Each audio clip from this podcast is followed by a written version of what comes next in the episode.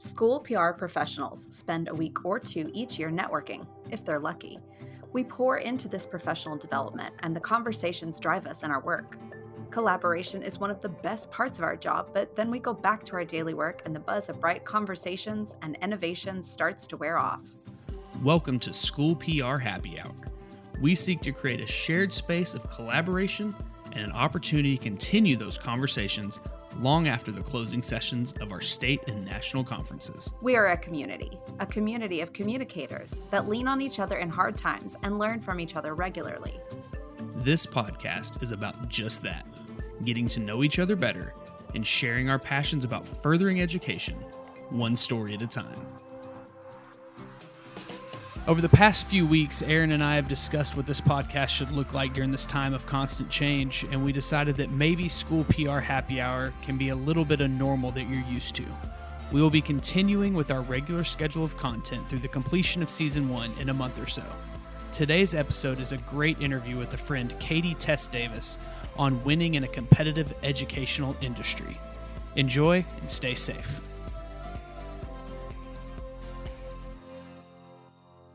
What's going on, School PR? Welcome to another episode of School PR Happy Hour. My name is Justin Deering, and today we are going to dive into a topic that I think comes up at every conference we attend.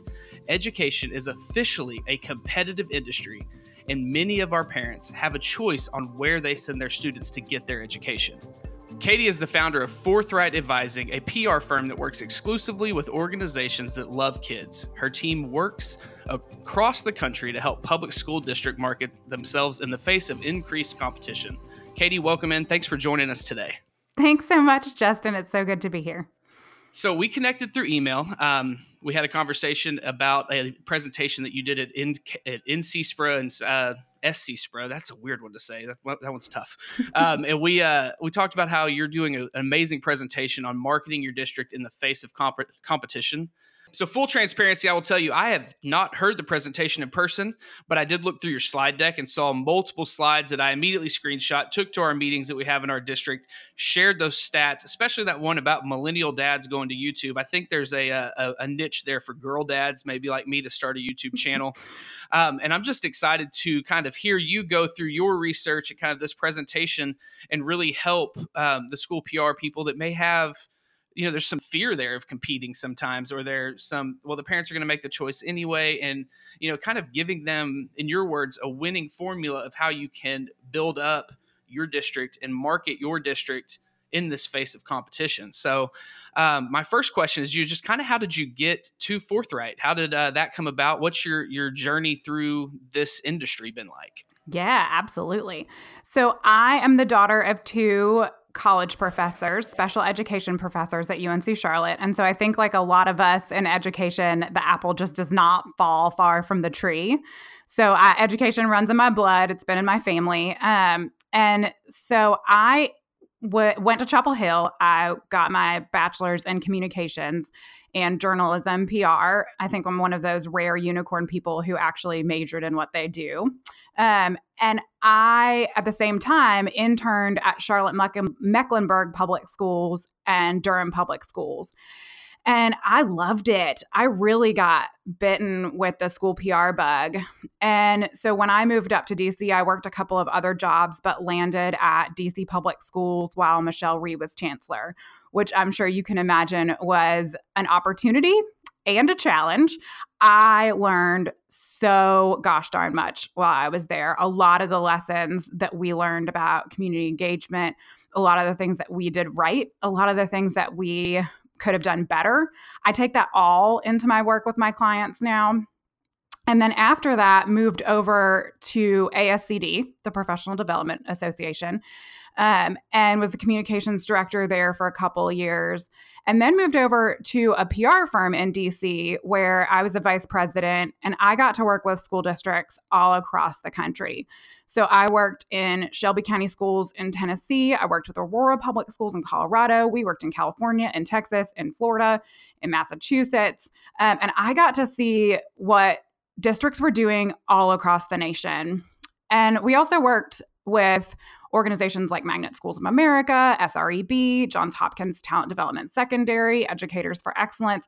So I really felt like I was embedded in the nation's education.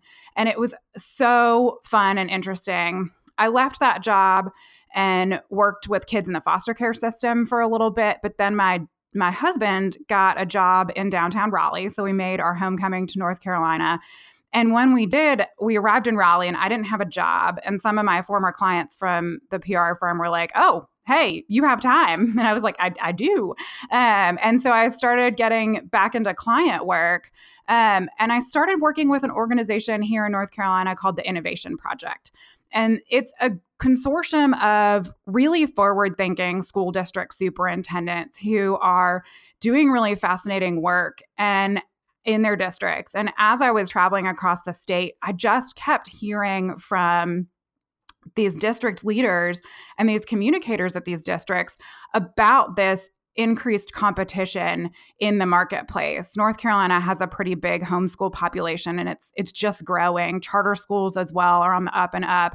And so I really Justin, I just got hooked. I got hooked on this question of how to market public schools to parents. I mean, I personally believe that public schools are the bedrock of our democracy. And so we started to get to work with clients, um, you know, in the state, across the country, who were dealing with this increased competition. Mm-hmm. And we work with a lot of different clients, but uh, a few types of clients that we work with. Like one is that PR person who um, is probably your ideal listener. They are a lone wolf. They are playing whack a mole they are answering calls from the media left and right. They are probably feeling a little bit frazzled. And when we come in and start working with them, it's just somebody to bounce ideas off of. It's added capacity to help implement. We also work with small teams at pretty innovative districts. Um, I always say Forthright is not from for everyone. Like we work with people who love to use data and best practices. So we'll work with small school communicator teams, and they'll be amped to have these best practices that we have found from our work with districts across the country. Um, and and I can talk about some of that like really fabulous best practices here here with you today um, and share that with our listeners. But I, you know, they're excited to get these tried and true tested best practices because they don't have time, right, to try things and fail. They want to get it right the first time. And so those are our clients and those are our people. And I have just, I got to tell you, we have met school PR people are the hardest working, most dedicated, most gosh darn energetic um, people. And and we just, you know, I love what we do and and it's been a joy to start forthright. So I'm excited because I've over the last couple years have really become kind of a research junkie and a data junkie. So I'm excited just to hear what you have to say and the research you've gone through with your with your group and um, kind of what you see as trends and what you see as things that school districts can do. So let's just dive right into that and kind of let's just roll through this uh, this conversation, see where it goes. Yeah, absolutely. So, actually, before we get started, there are some downloads coming your listeners' way. We, I, I know that our listeners are probably multitasking. I imagine they're listening to this podcast as they're doing chores, doing laundry, picking up their kids from school, like squeezing it in, you know. And so we've made it mm-hmm. really easy um, and put everything that I'm about to talk about on a landing page so that you guys have access to it and don't have to be taking taking notes right now. So just know that it's handled for you. So, um, it, and it will be in the show description. So if you're listening to this, whether it's through Anchor, iTunes, wherever, if you just go look at the description, I will make sure that that link is in there. We'll reference it again at the end of the show. But um, yeah, anything we talk about, Katie has uh, offered it up for us to download resources because we love having things to print out and hang on our bulletin boards and things we can refer to all the time. So I can tell you it's already hanging in my office. Oh, I love that. Yeah, absolutely. so I'll talk you through what I like to call the winning formula. And I'll give it to you right now. It's so easy. It's just these three simple steps what they care about, where they are, from people they trust. I'm going to say that again. What they care about, where they are, from people they trust. So let's break, let's start with first. The first one is what they care about. So, my team has been looking at studies, academic studies, research backed studies about the eight things that parents care most about when choosing a school for their child. And they're not going to sound surprising to our listeners. Like they're going to sound really familiar, but I'm going to talk about each one because each one is pretty important. So the first one is education programs.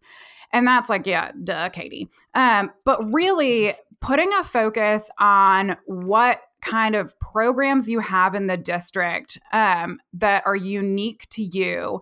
And I've had the pleasure of working with districts that are really doing some amazing, innovative work, um, like having micro schools or virtual academies or days where, you know, you can come in for half the day and then you can go do internships, early college where you're getting college credit. Like, talk about that. That is something that is really important to parents. And so, highlighting your education programs is one really great way way to break through in a competitive environment.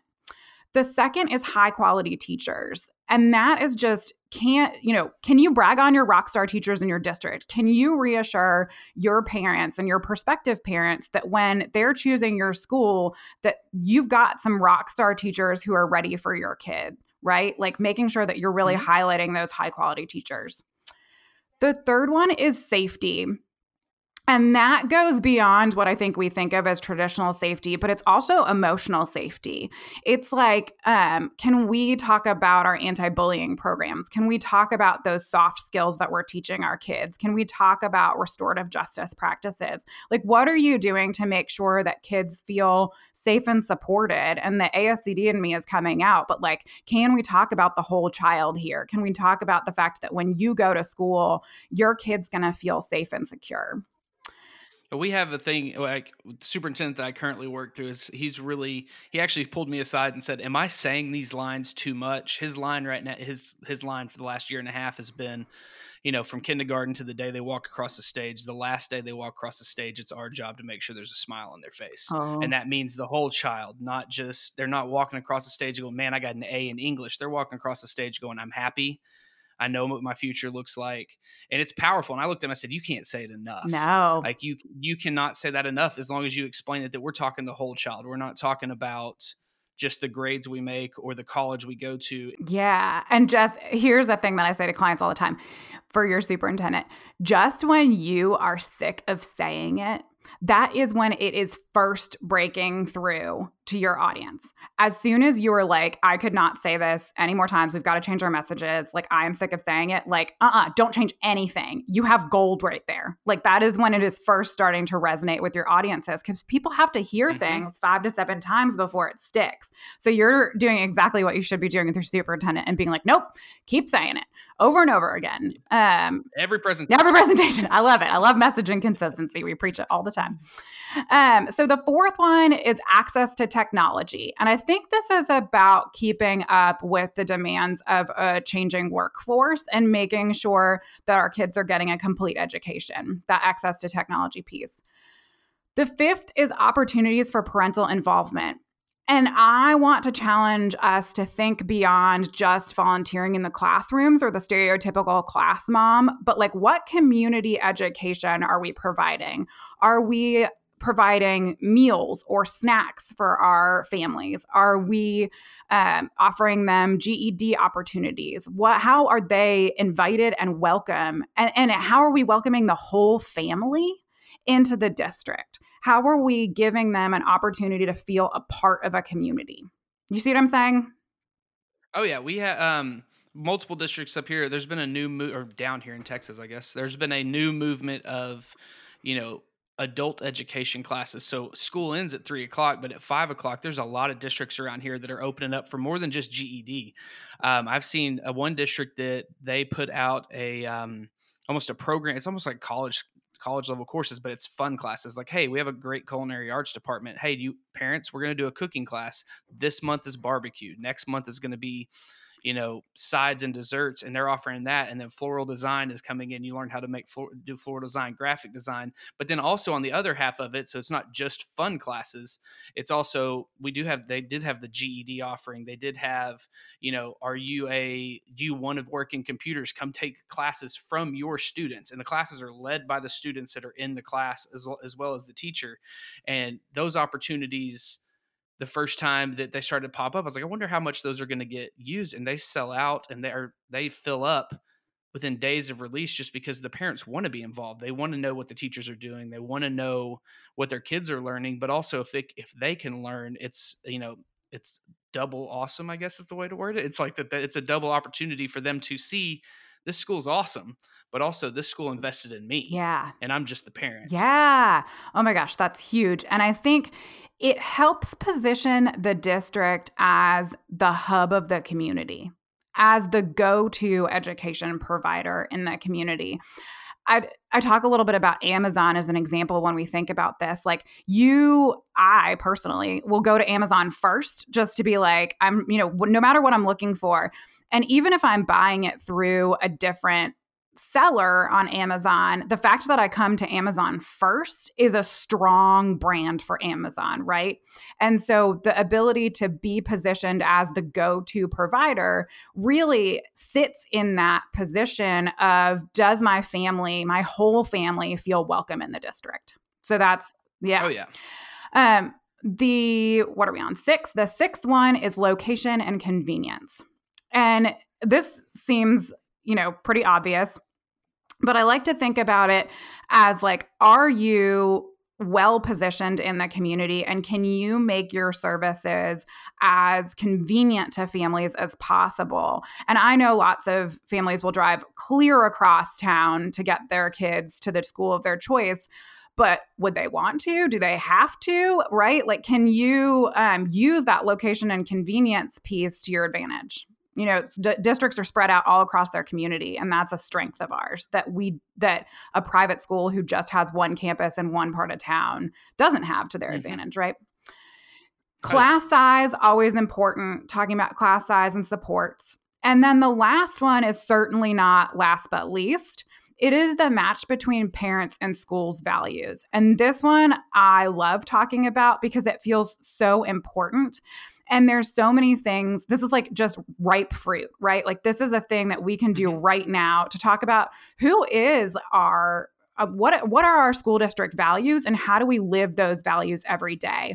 And this is sort of like how our clients are now starting to use their strategic plan their mission and vision their district strategic plan to really trumpet what they believe and what their vision is of a brighter future and have that match with what parents are looking for. And so i would encourage our listeners to like dust off that strategic plan if you haven't picked it up in a while and start thinking about what is it that we value as a district that we can reflect back to the community and they can see themselves in and they will know that they are welcome here and that we share that values.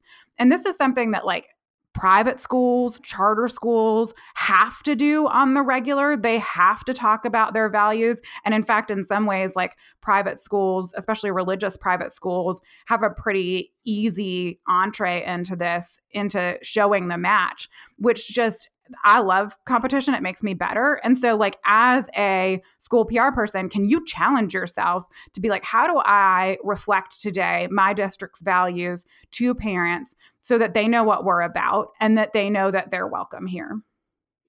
Well, we've put it into practice in our district that it doesn't we don't do the message unless we can tie it to either one of our core values back to our mission and you know if we're honest i could say i'm going to a classroom to shoot a video about a stem a stem lesson. I can relate it to this one this one this one this one and this one. And it's there's always an answer but we really we force ourselves to dig down into especially the core values and figure out okay so is this compassionate service? Is this a showing of a relationship that's important? And all of our different um, core values that we have. So our messaging we're not allowed to let the strategic plan get dust on it. it it's on our desk, and I swear I've on my like fourth or fifth copy of it because it just tears after we use it so much. But um, I would again, I challenge all of our school PR people to, if you don't have the strategic plan, that's where to start is to figure out how to go about getting even if it's just a strategic communication plan based on your your core values and your mission and vision of your district. But if the district as a whole has one, then you get everybody working on the same page, and it really um, it has been a game changer to see everybody buy in in my district to that strategic plan because it's just we're all working on the same team as opposed to one area going hey let's just go do this. No let's make sure it lines up with what curriculum's doing and what student services is doing. And then we got to talk to the communications people because they know words. Yeah. That's kind of just how it, it it just flows really nicely when everybody understands the values of the district and is on the same team to make sure that we are portraying those and accomplishing those and living by those values. Yes. And I call that singing from the same songbook. Like if you can get your brand so strong that everyone, no matter who a parent calls in the district, if they call the central office, if they call the front desk of their child's school, if they walk up to the district official in the grocery store, are they hearing a consistent message about your district? And if the answer is no, challenge yourself. What do you need to do to equip the people who you work with, your colleagues, to get that brand consistency? Because it it starts to build trust. That consistency is a piece where you are building a brand that people can can trust. It's predictable. Everyone knows what they're talking about. And that really resonates with parents. It's sort of like if you think of some corporate experiences you have, like Zappos comes to mind, for example. If I call Zappos, no matter which customer service representative I get, they're all to treat me like I'm important. Like I like my shoe order is like the greatest thing that happened to them that day, right? And so those sorts of that that predictability from a customer service standpoint becomes a brand indicator that really helps that positioning in your community. So I love hearing what you're doing, Justin, to get that, to get everyone singing from the same songbook. Yeah, it is. I mean, it's the Chick Fil A story. If someone says thank you at Chick Fil A, you're like, whoa, yeah, where am I at? totally. Yep, yep. That's another brand with a really powerful brand consistency. The the like my pleasure. Yep. Yeah. So um, so those are the eight things that that that parents value. So what do we do once we have that information? Like, where do you what do we do? What, in your opinion, what's the next step here? Like, what do we need to do next in that winning formula? Yeah, step two is where they are. And this is a concept that all communicators should be focused on every day is how do we meet our parents where they are? How do we make it as convenient as possible for them to find our messages? And that is being really thoughtful about what the data tells us about where parents are showing up online, physically in person, and then in the news. Like, where are they getting their news? And so I know that this is not going to come as a shock, but 50%, more than 50% at this point of today's parent population is millennials.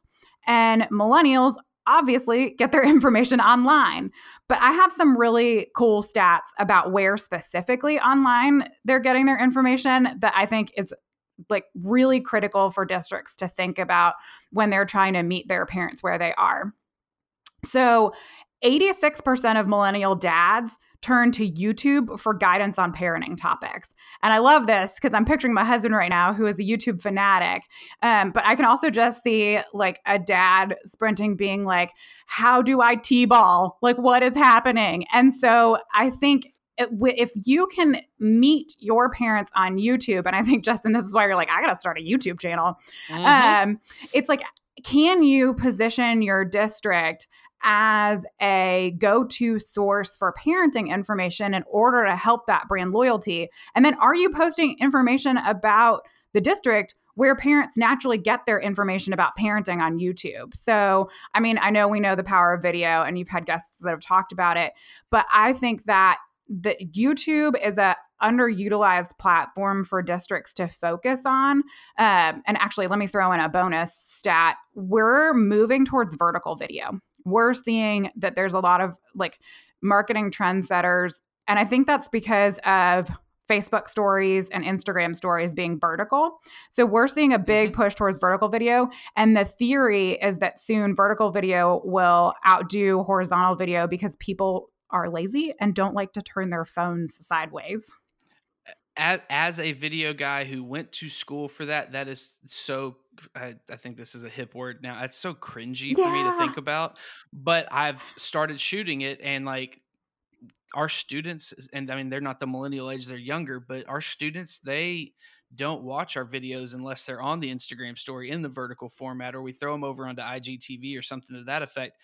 And it's so tough to not turn my phone sideways if I am filming with my phone because I still have trouble filming with my phone. Like I'll just right. be transparent as possible. I have trouble being like, this thing is powerful enough to take a powerful enough video that will work. Why do I have to carry around this huge backpack all day? But I, uh, the, the vertical video thing, our first guest we ever had, Jason Wheeler, me and him have talked numerous times. And I finally said, I just wrote in a presentation, don't turn your phone sideways. And he was so excited that he had finally affected me enough to put that into a presentation. And I was, uh, I was accepting vertical video it's it's tough but i i mean i've seen the stats as well and it's it's smart it's the thing to do because that's people don't want to turn their phone sideways and their apps that they're watching it are native in the vertical sense. It's it's just it's still tough for me to admit that that's probably what I should be doing. I mean, it does feel uh, as people who have like yes filmed sideways for a long time. I, I hear you. It's a new it's a new change, but um, you Justin are an innovative thinker and you you love data, and so I'm proud of you for I can do it. I, I believe in you. um, so the next piece is not going to be surprising, but I want us to focus on it for a second because 75% of online online parents log on to Facebook, um, with three out of four of those parents logging on at least daily. And sometimes I go into research projects and I get I, I, like formulate a Katie hypothesis. And the Katie hypothesis on this one was going to be like Instagram was going to be where it was at for millennial parents. But I was proven wrong by the data, and it's really Facebook. And that's because if you think about the way that Facebook functions, you get to have it's the only platform where you get to have back and forth conversation with people you trust to get parenting advice. So I've got some friends who are doing um, sleep training. And so they're like, cry it out, not cry it out. I don't know, blah. Um, and then they can engage in, you know, from birth, basically, they can engage with their friends about tricky parenting topics and really talk it through with the people that they care most about on this platform. So it's unique and it's drawing parents in because of that capability. And so if we can get our parents, our district parents on Facebook to like the district page, and I actually push district pages a little bit more than school pages, which are also important, but I like that longevity of, you know, if it's an elementary school parent and they graduate, like I want them with the district, right? I want them to think of the district as the go-to source. The school is really important, so I'm not I'm not trying to dig there. Um, but also getting them to focus on the district page so that you can grow those 12 years with those parents. Um, but that's it's just such an important and po- powerful platform for our clients. Hey, friends. I think we've all shifted the ways that we focus on content this year, and I don't know about you, but I'm really connected to this idea of telling a story in everything that we do. I've been seeking a unique way to give our students a voice, but still feel safe about the content that they're producing. Luckily, I learned about Class Intercom. Class Intercom feels like a social media platform, but has safety nets built in to allow me to decide which channels the student driven content will appear on. Now students can add their voice to our day to day district stories. Thanks to Class Intercom, now we can capture what's actually going on in our classrooms. Learn more at classintercom.com. So the next one is millennial moms turn to search engines and websites when searching online. And part of that is really searching out generic terms like best elementary school in Atlanta. And so making sure that your district website is easy to use, is welcoming to a new parent who knows nothing about the district.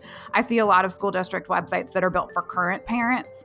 Um, but we need to be thinking with prospective parents in mind because the current parents are going to know where to go when they get to your website to figure out what they're doing. But prospective parents who are just meeting the district, and I really think about a website as your front door. It is like there needs to be a wreath, we need a welcome mat, it needs to be easy to use, you need to know how to knock. Um, like the website being the front door of the district is something I preach all the time because it's really that first impression. And if you think about families who are weighing their choices, especially homeschool families who might be a little bit trepidatious about the public school, um, that website is is the comfort of home, right? You can search mm-hmm. from the comfort of home. You can think about you know all your options. You can explore a little bit. You can take your time. You can come back to it. But really good web design and really welcoming and user friendly websites are super key for districts that are facing increased competition.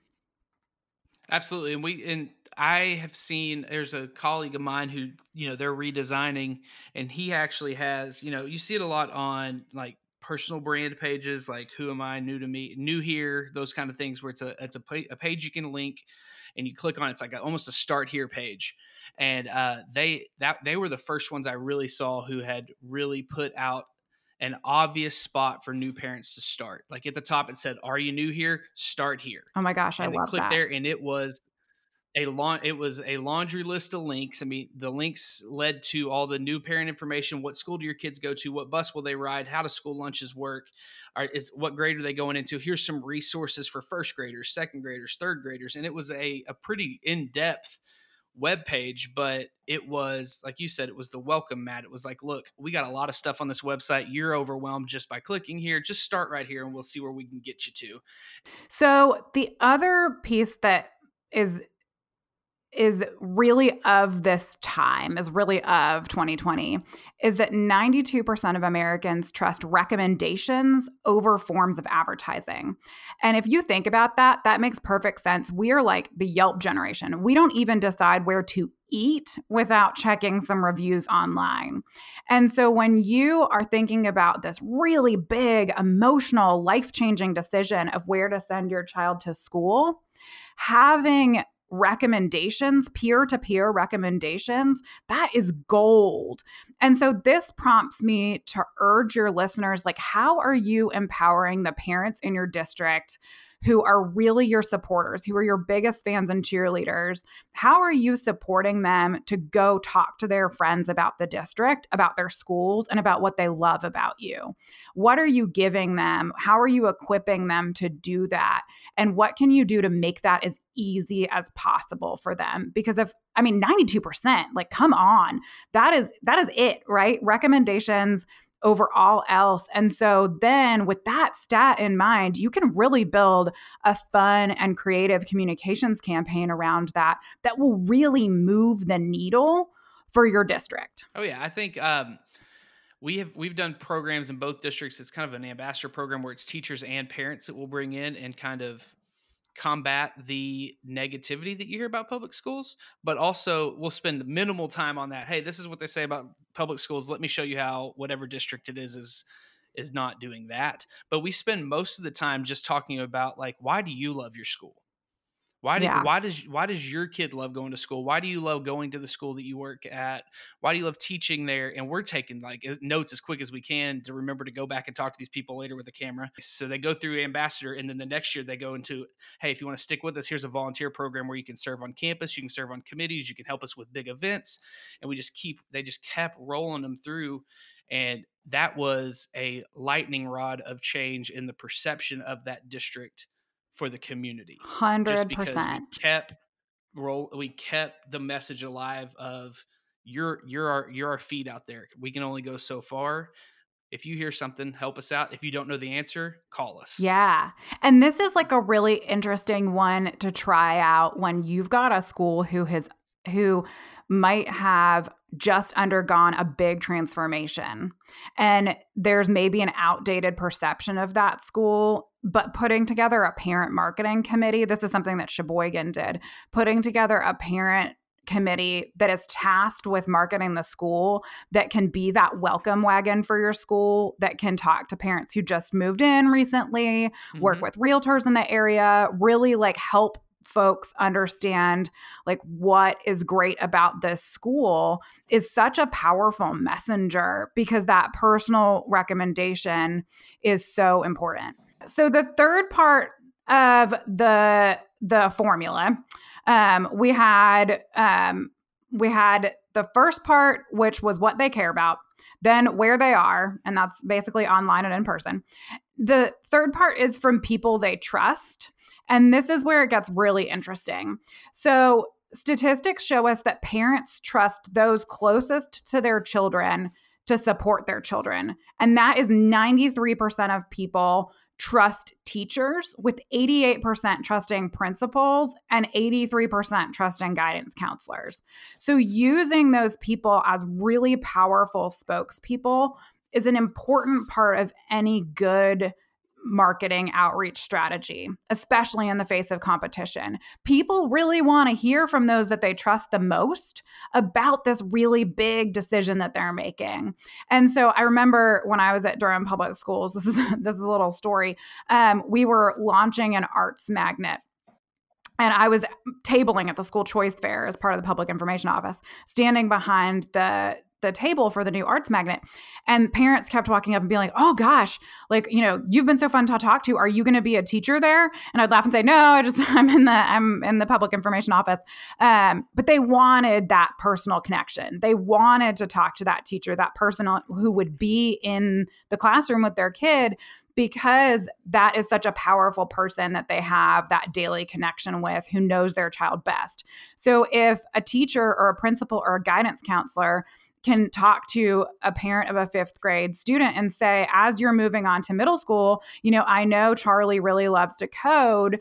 She should consider our STEM middle school. Or did you know about these other programs that we offer um, in technology that Charlie might love? She might be perfect for this. And that is a powerful voice, right? That sort of personalized recommendation from somebody who knows your kid. Um, so, what are you doing to empower your school based professionals with the information that they need in order to trumpet your district's success? I'll tell you on this slide, what stuck out stuck out to me was the number with the principals. Yeah, because immediately, you know, I knew the teacher was going to be the highest one because I just know from our experience that if my kid's kindergarten teacher told us to go join a gym that was 45 minutes away, we probably would have just because we loved her so much and we trusted everything she said. Right. But the principal wise, I mean, I could see that at the elementary level because the principals are involved in everything. But once you get to those mega high schools, because we, I mean, our high school's got a couple thousand kids in it, so we're they're all over the place. I just was surprised that parents said that it was that high, just because uh, that that was the the number that stuck out there was that principals were 88% and that just really made me think i got to get those principals back into the messaging. Yeah. i've got to get those principals faces out there whether it's in pictures or videos or having them do some long form writing if that's the route we go but having their voice used in these messaging is huge based on that stat alone right there. So we wrote a blog post about the power of principals recently that I will link on the landing page for your listeners so they can dive into it. But there is even recent data from Pew from September 2019 that proved that principals are the most trusted profession in America above military, above oh, police. Oh, wow. I mean, it is the top trusted professional for fair providing fair and accurate information to the public the most of all professions in all of America. That is nuts. And that to me, like I get nerdily hype about this. Like that is communications gold. The most powerful person in America works in your district. Like you have to be using that to your advantage. So in our blog post, we talk about, and I'll link this, but we talk about like, do your principals know what the most recent offerings are from the district? Do they know the accolades that you've recently won? Do they know about your newest program that you're just spinning up? And can they talk about it in the grocery store, at church? Can they talk about it to their parents, their families? But how are you using this most trusted person in America to your marketing advantage? Because that is crazy. That is that that's even more shocking than the previous slide. I yeah. haven't rolled down that far yet, I guess. I love that data. and, you know, Pew is a research champion. And so I think that it, it's, a, it's an interesting sign of the times. I think that principals are really up there, but it really makes my heart happy because it means that there's still affection and trust in our public school leaders. And I think it, I think in some ways we can, people can perceive the school district as like, a mono a big monolith like a big lumbering government agency but the school is tangible and the school leader is trusted and tangible. So that is communications gold, my friend. Like that is where we need to be putting some effort into making sure that our principals feel like they are empowered as key spokespeople. So we've gone through the formula, and I know in your presentation you have uh, your Monday to do list, which is ten ideas that you share um, with your your audience there about things that they can start in, uh, putting into play pretty quickly. If you were to pick two or three of those to be just the important ones to immediately start like the first like if i'm going to work next day after this podcast after I listen to it what is what is a couple things i can start doing that day to start building up this marketing uh marketing my school marketing my district in this competitive workplace that we're in? Yeah absolutely. So we'll make sure all 10 ideas because i'm just going to talk about a couple we'll make sure all 10 ideas are on the landing page for folks um, to download. But let me start and talk about that match between parent and school's values. So I am never above begging, borrowing, and stealing from the competition. So this idea is actually from a micro school in Washington, D.C. and Nashville, Tennessee called Blyth Templeton. And they are a micro school with a class of eight, class size of eight. Um, and they have really innovated their outreach to mirror the way that they do business at their school, the way that they teach, and the way that they have their classes. They have created outreach opportunities that for parents that mirror that. So the head of school hosts a book club um, where the, she invites parents in. She recently talked about the book Educated, the Tara Westover book that everybody's mm-hmm. been reading, um, invited them in to have a book club discussion. It's interesting, right? Because it's a book about education and you're going to have a conversation about education and you're going to do it in a small group setting that mirrors exactly the way your kids would learn if they went to the school. And so, can you think about your open houses and can you help parents experience what their kids would experience? Can you innovate? The way that you do your open houses, your school choice fairs, your um, how do you invite people into your schools so that it reflects your values, so that it really helps people understand who you are and what their experience will be for their kids. So there's a district and um, that did kindergarten welcome night where you could really like sit on the floor. You could play with the toys. You could go through an art lesson together. But how can you make that experience mirror what your parents and what your families should expect from the district so that they feel like, yeah, I can see myself here. This fits with who I am, what I want for my child. So I loved that. That's that. Yeah, that's a great. I mean, I know multiple districts in our last uh, TSPRA conference. There was a big session on this exact topic of you know, and I think it may have even been called mirroring the experience um, or something to that effect about like when your parents come in does everybody sit up straight and sit in their desk and act right or do they just keep doing what they're doing and show them what they do every day? But also taking that a step further would be having these nights where the kid the parents are immersed in the the culture of the school whether through the core values or just you know i would i would love to go into my child's class and you know experience school how she experiences it every day yeah. Just to see like, okay, so this is what okay, so this is what she's talking about. Cause she'll come home saying stuff, and I'm like, I have no clue what you're talking about. right. like, it sounds fun, but whatever. Um, but I I think that is just a great way, but then to open it up to people outside of the you know your families that are already there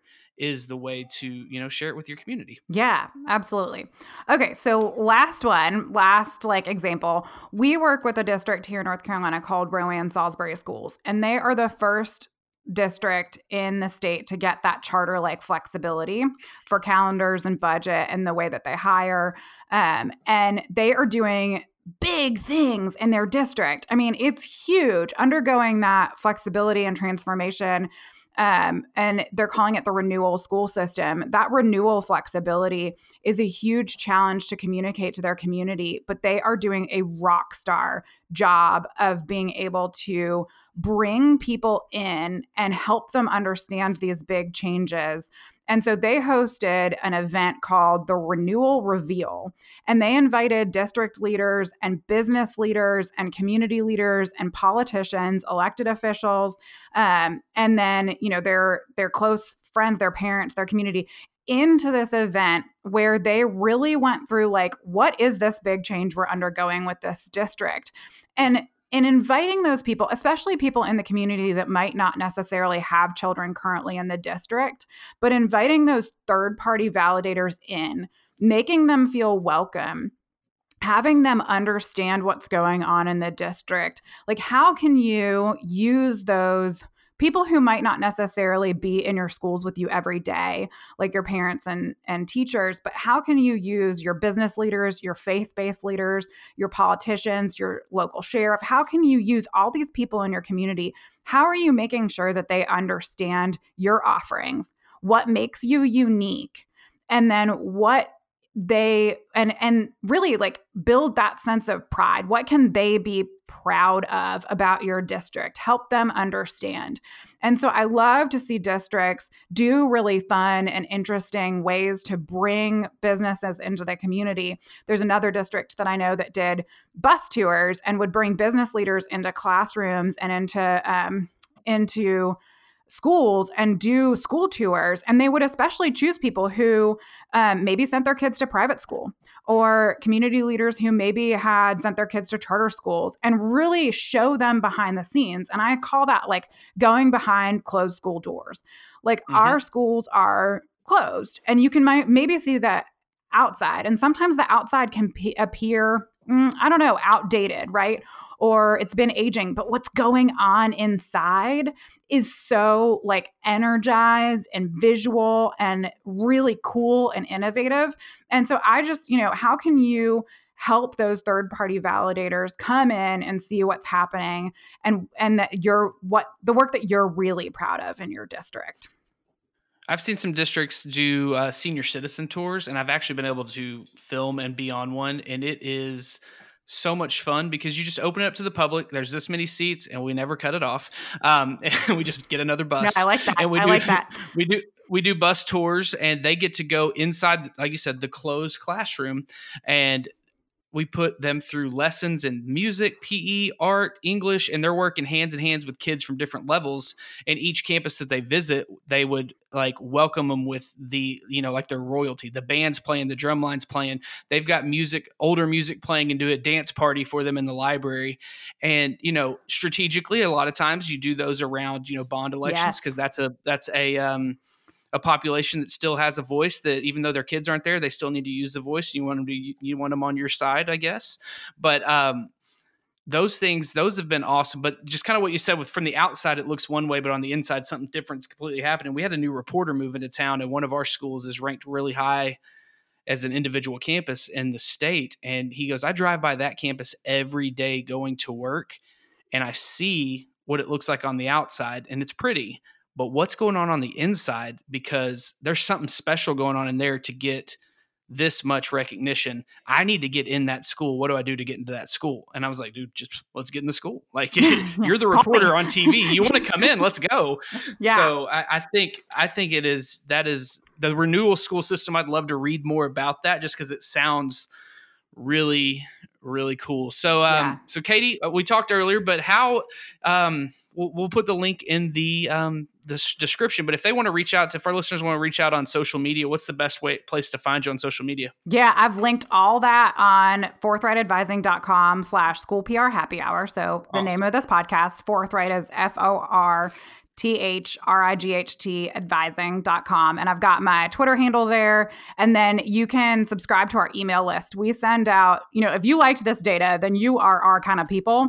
And so we send out data every two weeks, different best practices. We're just about to do a big breakdown of school bond campaigns. You're just talking about involving senior citizens in bond campaigns. And so my teammates studied 25 different successful and failed school bond campaigns. So we'll be releasing awesome. that in our email list. Yeah.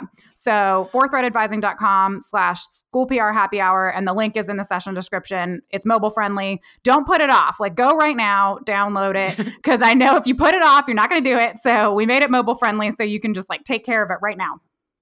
Awesome. So the last question of every show, um, at least my shows, is to talk to me about a moment in your education history that kind of changed you or shaped you to who you've become today, whether it's a teacher or an experience or a class you took.